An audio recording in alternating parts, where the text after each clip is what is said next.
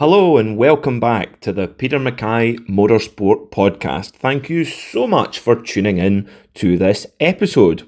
Today we're going to talk about uh, last weekend's fantastic MotoGP race at Phillip Island, one of my favourite circuits in the world, and I think, along with Assen in Holland, the finest circuit in the world to race motorcycles on. And Phillip Island very, very rarely disappoints in terms of great racing, and last weekend's race uh, was absolutely no different. Um, we're on a little bit of a, a market Marc Marquez domination streak at the moment. He's already sealed up the, the Riders' World title this year. He's finished first or second in every single race, bar one, where he crashed out of a big lead uh, in the Circuit of Americas race back in Austin, Texas, back in, oh, would have been April time that would have been. So he's been a, a very much a permanent fixture on the podium and often on the top step of that podium so far in this Moto GP season. And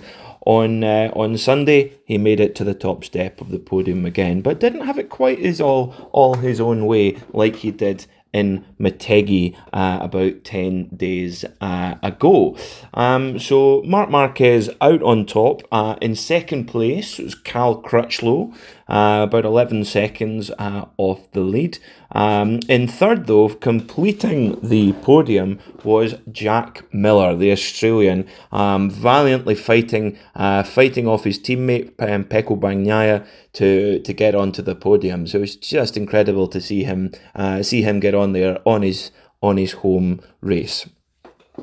Before we get into the nitty gritty detail of what we saw on Sunday, I just want to talk about Phillip Island itself. Um, for those that haven't seen it, uh, or maybe most people know of Phillip Island because of the very famous Penguin Parade. It's very famous for its penguins, uh, Phillip Island, just south uh, off the coast of, of Melbourne.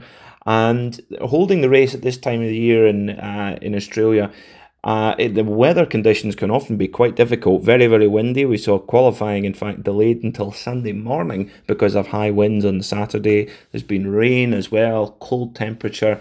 Um, not what you would expect, perhaps, from, from Australia. But the circuit layout itself at Phillip Island, uh, this year was the 30th year uh, that the, the motorcycle Grand Prix paddock have been coming to the, the circuit, and the layout is just perfect for racing motorbikes the front straight, downhill front straight, and the guys are coming in to turn one, a very, very fast right hander at over 200 miles per hour. It's one of the most spectacular corners you'll ever see uh, in global motorsport.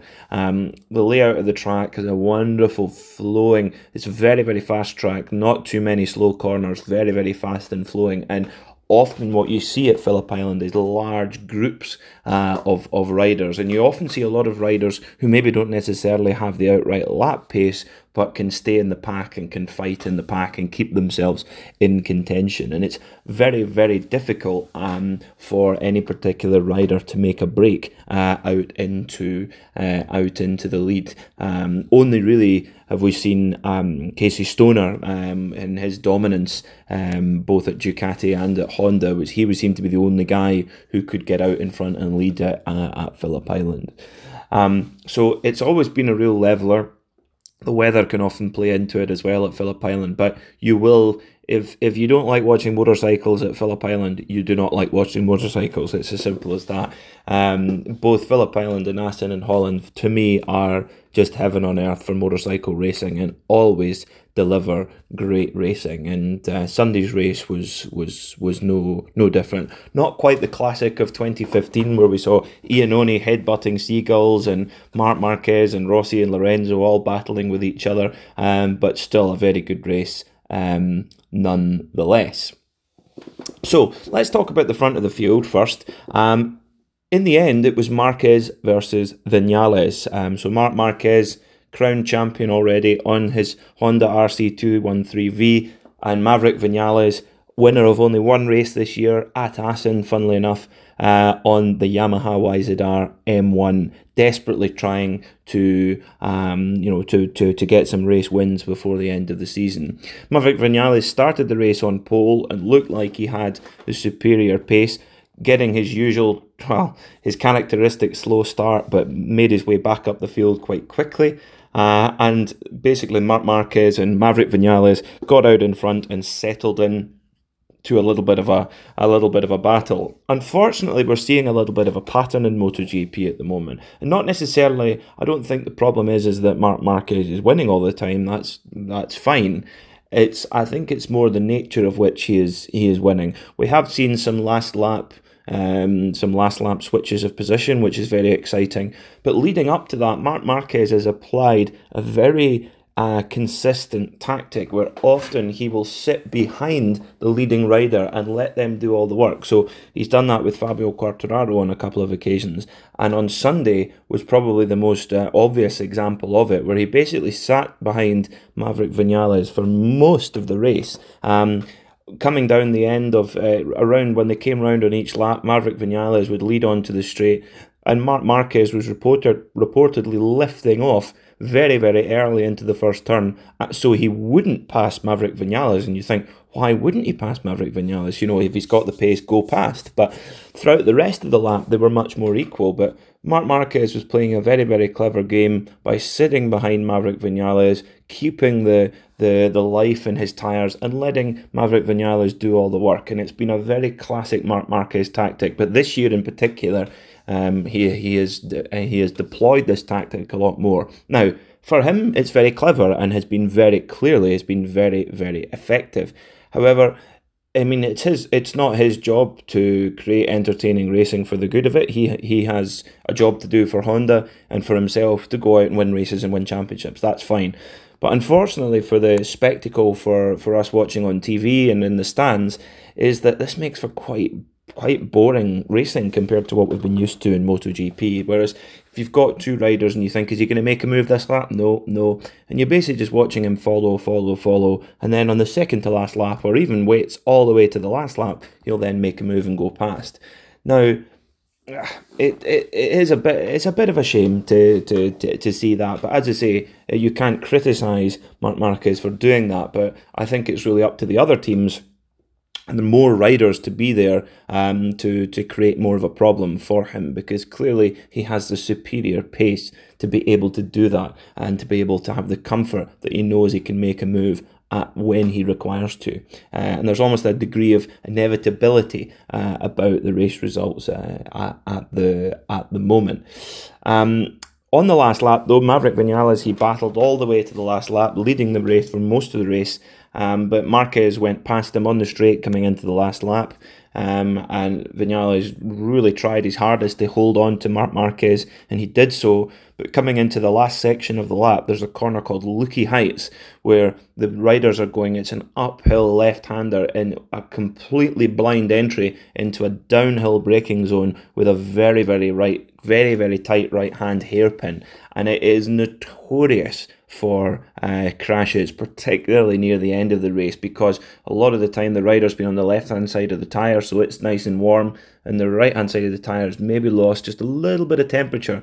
And when the riders have to go up that left hand, that left hand corner uphill, the bike's going light, and just when they look over the they look over, it's almost like they're going off the edge of the world, and you if you almost literally are. Uh, so so far south is Phillip Island, but you're coming over the over Lukey Heights, and then they've got to get the bike turned over on the brakes without without losing the front. And unfortunately, Maverick Vinales, in his efforts to make one last move, uh, making a move up the inside um, at the at the hairpin, unfortunately lost the bike quite early on and had a violent, I mean, really, really violent high side crash where he flew over the handlebars. And I was absolutely astounded to see Maverick Vinales get up um, relatively unhurt from that accident. It could have been so much worse, and I think it's testament to the work that you know uh, Mark, Mark um, Maverick Vinales. He wears an Arai helmet. He wears Alpinestars leathers, and his Alpinestars uh, Tech Air uh, airbag leathers clearly did their job and saved what could have been a number of broken bones. And before that airbag technology came in, um, he would have definitely broken some bones there because that is a, a huge accident coming downhill at high speed.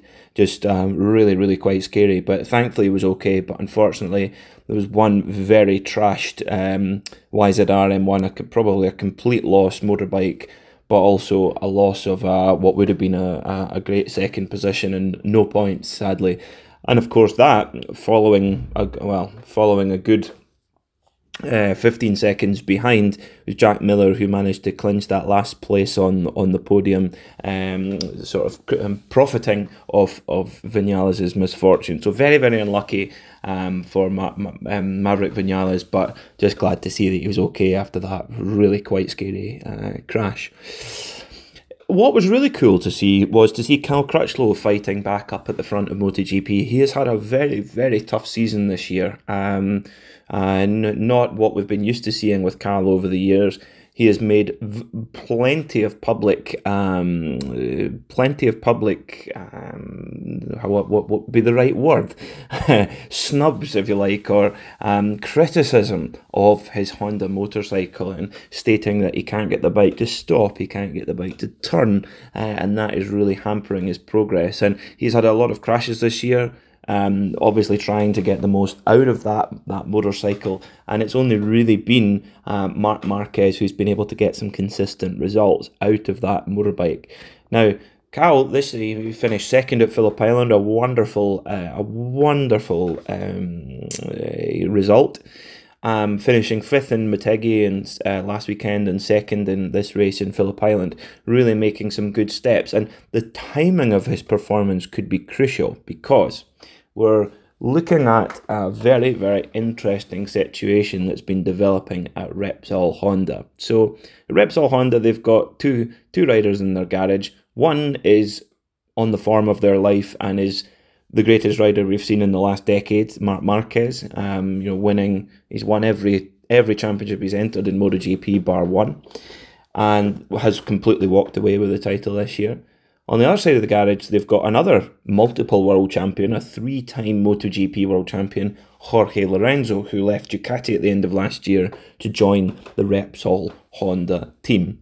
Now, when when I note when when that announcement was made that, that Lorenzo would be going to the Honda team, I did think it was slightly strange because the the Lorenzo's style of riding in basic, and I can only comment in basic terms, is that Lorenzo's style of riding is so smooth, it's so gentle, it's very, very, um, very, very measured and all about corner speed. And it was developed through nearly a decade of riding on the YZR M1 Yamaha, which really benefits and, and reacts well to that style. Now, if you watch any of the Honda riders over the last decade, both Marc Marquez and Dani Pedrosa, it requires quite a physical, um, kind of aggressive style. You've got to pick the bike up and squeeze it out the corner. You know, it's a you know hard on the brakes and get it turned quickly and get it up and on the power, not carrying that swooping line.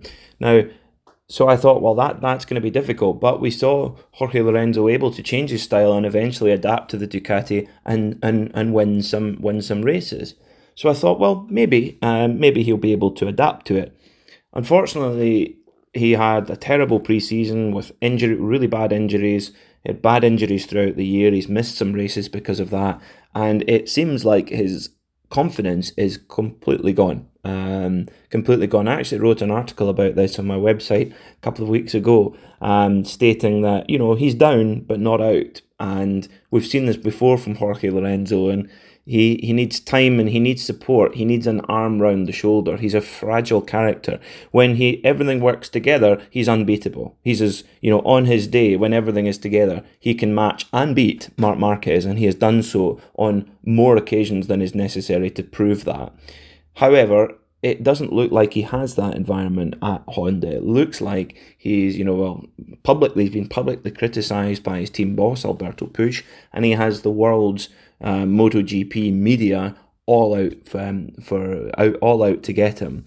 And there have been plenty of stories bandied around that he may not um, be on the Honda next year for the second year of his contract. Now, it's I you'll notice if you go back and read uh, my article on my website about Lorenzo, you'll see that I, I my, the tone of the article is very much in defence for Jorge Lorenzo and that the MotoGP paddock has quite a short memory, and that is true. I mean, you're only as good as your your last result in the eyes of the team managers who are who are choosing who they want to ride their bikes. But each race that goes by, it's becoming more and more difficult for Jorge Lorenzo. I mean, he, if he's a little off the pace, you can almost give it, you can almost consider that it's you know you can give him the benefit of the doubt, but um, he was one of the, he was the last finisher uh, at uh, at Phillip Island, and he was one minute and six seconds off um, Mar- Marquez uh, in the lead. He was twenty seconds behind Karel Abraham and Hafizh Syahrin. Um, he was oh, he was 40 seconds behind Johann Zarco, who was riding for the very first time on the LCR Honda. So these are these are hard numbers which are impossible to ignore and it Phillip Island probably this would probably been Lorenzo's worst race of his career. Now, as each race goes past, you would expect these results to be getting better as he recovers from his injuries and he feels fitter and stronger.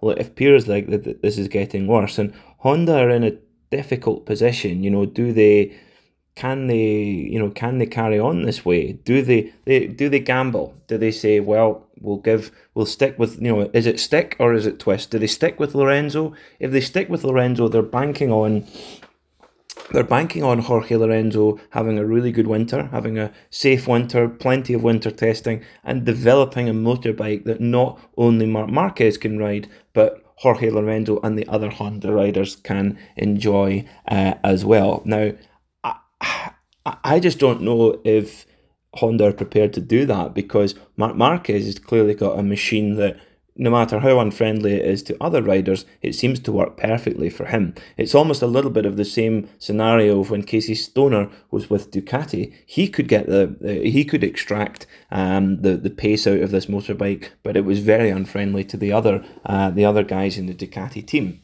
So I just don't think the Honda will want to make that investment, not necessarily in money, they've already made the investment in money, they're already committed to that. But do they make that investment in time and in effort to to get Lorenzo ready, to get to get the bike suited to him? Now that might require a complete change of ethos. So is that the right thing to do? I don't know. Um, I wrote in my article a few weeks ago that they should stick with him. I mean, what what else are the other guys on the Hondas doing? Well, it's uh, it's amazing how things change so quickly in MotoGP, and we'll just have to see what happens. And then the, last few races, we've got Sepang, and we've uh, a, you know a circuit that Jorge Lorenzo enjoys, and uh, also Valencia, another uh, circuit where he's where he's raced very well in the past too. But um, Honda do have options. You know, everyone keeps going on about Johann Zarco. You know, Johann Zarco, who has never he's not won a MotoGP race.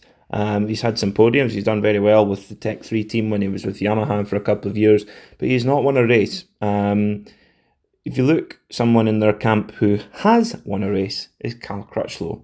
Now, Cal Crutchlow has definitely served, um, he's definitely earned his stripes in Honda. He spent a lot of time helping to develop the bike. He does a lot of the testing. He's been with Honda for a number of seasons now.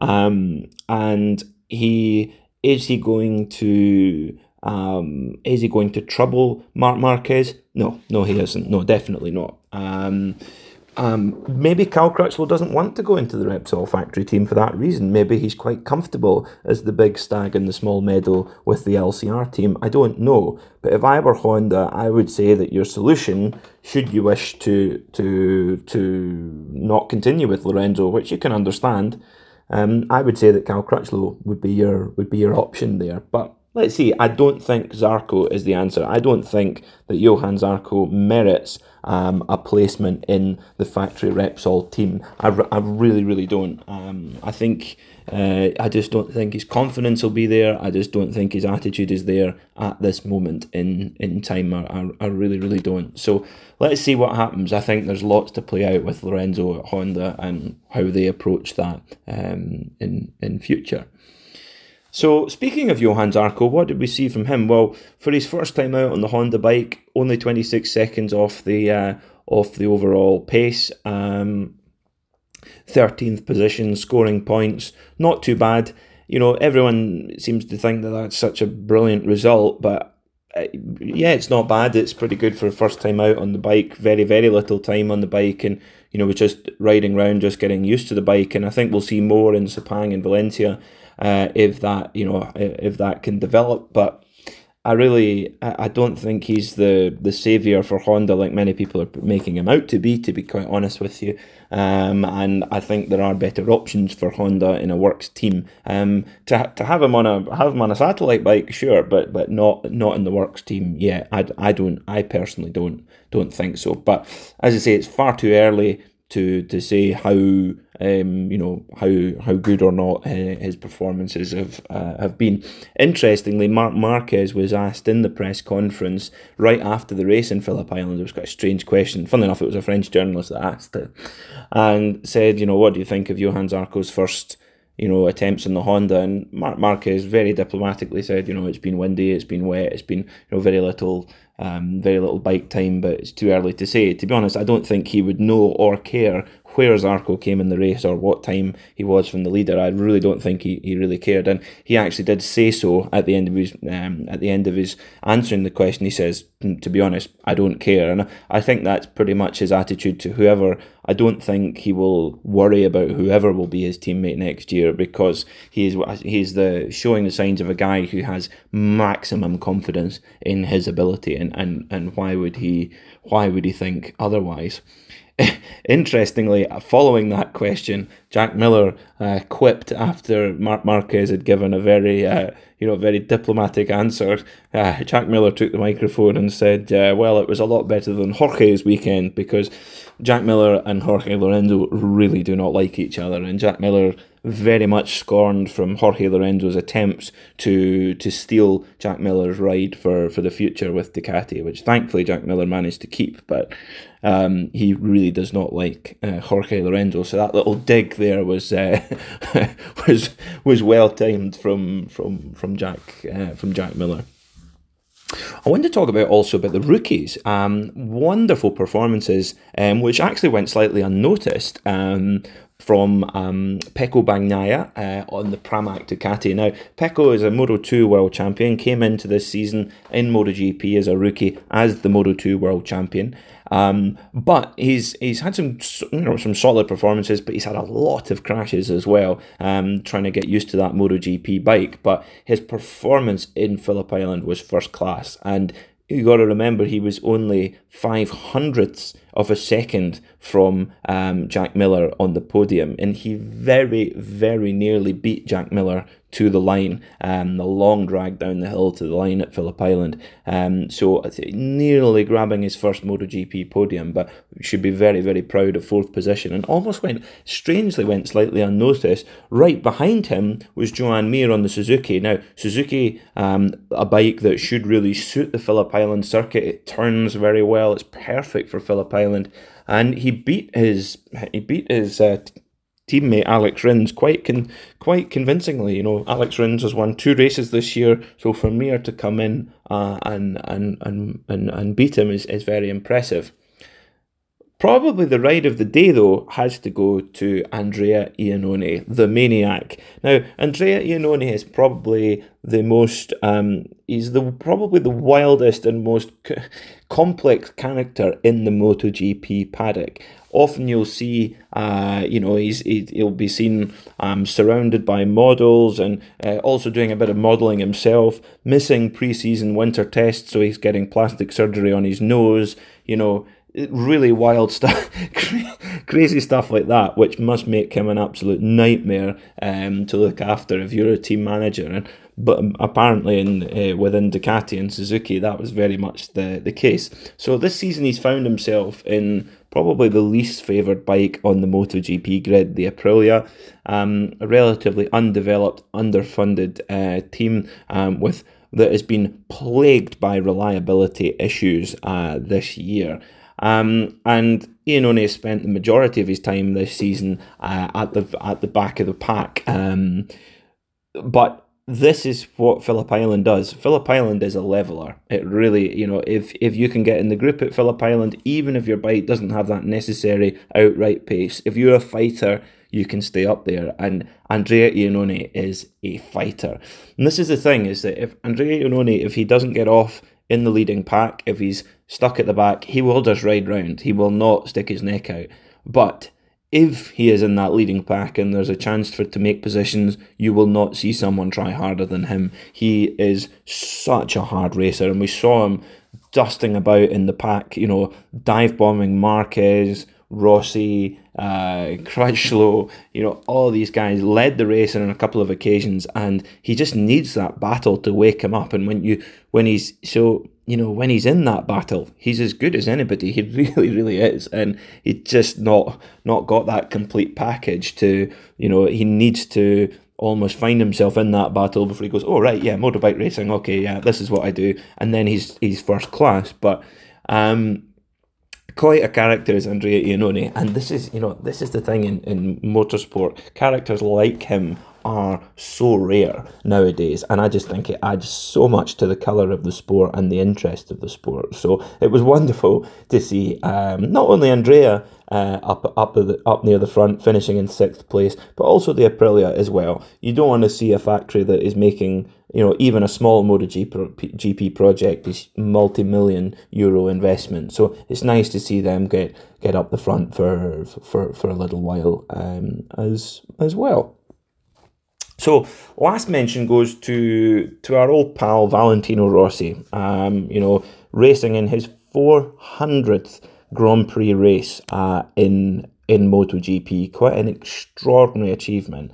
Uh, and in the next week or two, I'm going to release an episode uh, about about his five best um, MotoGP races. I've had some wonderful, wonderful last few evenings watching some of his old races. From one from Welkom in South Africa in 2004, and a few others, which we'll, I can't wait to talk about. But 400 Grand Prix, 40 years old. He's been in the Grand Prix paddock since 1996 absolutely extraordinary. Um, you know, he's having a tough time of it this season, you know, really having a problem with rear tyre grip, with outright horsepower on the motorcycle. It's not been Valentino Rossi's year whatsoever. Um, but we saw on the opening lap at Phillip Island, we saw opening laps, plural, I should say. The opening laps, we saw the old Valentino Rossi coming into turn one absolutely toughed it out right round the outside. And to go round the outside at turn one at Phillip Island, I'm sorry, you're not washed up. You know, there's lots of people saying, oh, he's washed up, oh, he should have stopped by now, blah, blah, blah. I think that's complete nonsense.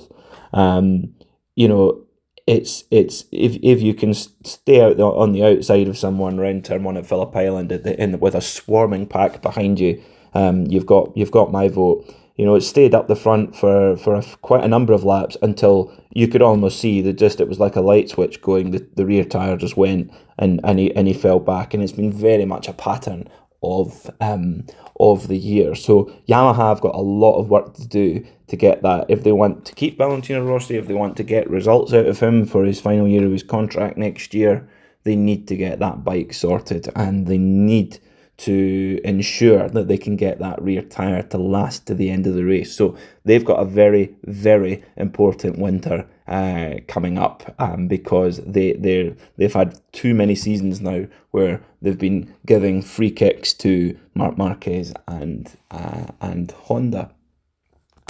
So that was Phillip Island. Um, we've only got two races left to go now, um, so we're nearly finished in the MotoGP season. Um, we've got Sepang coming up next in Malaysia. Wonderful circuit. Could be wet. You know, you one thing for sure is you can guarantee rain uh, at some point in the day in Malaysia. Um, let's see if we get it for the MotoGP race. Um, that's coming up on Sunday, and then a couple in a couple of weeks' time we'll have the season finale at uh, Valencia. So let's see what we'll see there. Thanks for listening to this episode. I really appreciate you taking the time to to listen to it. Um, if you want to follow or subscribe to the show, you can via your whatever your preferred pl- podcast platform is. Um, if you follow the show, you'll get a little uh, notification that'll pop up whenever a new episode uh, is published. Um, I'd love to hear from you. You can get in touch with me in the show um, via their Facebook page, which is the Peter Mackay Motorsport Podcast. You can get in touch via Twitter, which is at Mackay Podcast, uh, Instagram at Peter Mackay Motorsport, and also via my website, which is www.petermackaymotorsport.com. Thanks very much for listening, and I look forward to speaking to you again very soon.